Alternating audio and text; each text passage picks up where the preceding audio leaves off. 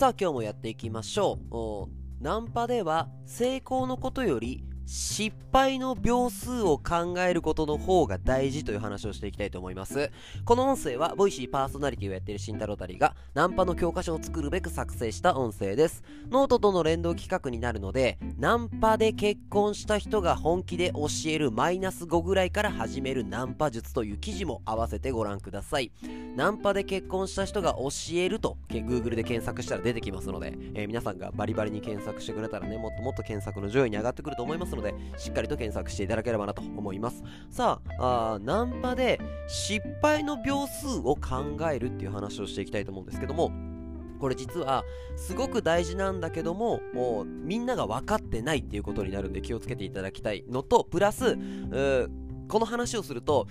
合わないっていう人も多々います。はい、合わないっていう人も多々いるんでまあ一つの理論として聞いていただければなと思います。はい。ナンパって確率計算なんですよね。なので、えー、イメージ的に言うと、サイコロを振って6が出たら当たりっていうゲームですよって教えてもらってるようなもんなんですよ。確率ゲームなので。だから、あじゃあそのサイコロ振りますって。1とか出ました、2とか出ましたってなると思うんですけども、じゃあ6を出すためにどうしたらいいんですかって考えた時に、振り方を考えるとか、あこのこういう投げ方をしたら6が出やすくなってとかこの場所で投げると6が出やすくなってって考えるよりも結論的に何回も振る。これが最高なんですよ。何回も振る。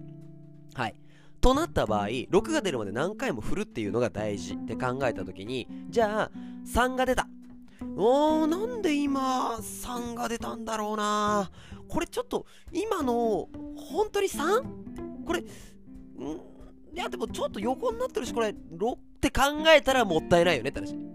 それをやるともったいないんです。ってことは失敗の秒数をできるだけ減らしたい。失敗するときは10秒で終わらしたいというのが本音です。まあ、10秒はなかなか難しいけれども、会話しないといけないから。だけど失敗は10秒で終わらしたいってなったときに、例えば15分の1で成功する人がいれば、端的に言うとよ、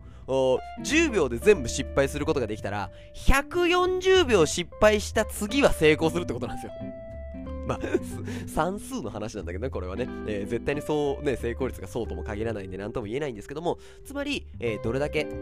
失敗を短くできるかというのが肝になってまいります、うん、なのであんまり粘らないでってことなんですよ。声かけて。ごめんなさい今ちょっといいですか？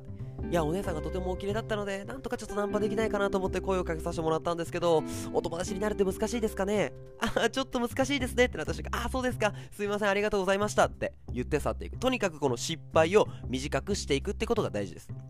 はい、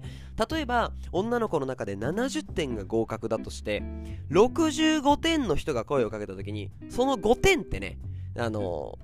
ー、なんかちょっとした魅力をアピールしたりとかテクニックでなんとかなる場合っていうのもあるんですけれどもこの65点だっていうのが分かんないじゃないですか。正直。これがね、エスパーで分かってんならいいんだけど、確率も上がるだろうが、そんなことってなかなか難しいので、だったら一回リセットして別の女の子に声をかけた方が、あおそらく、トータル的な勝率としては上がってくると思いますので、ぜひとも、この考え方も参考になさってください。今日は以上です。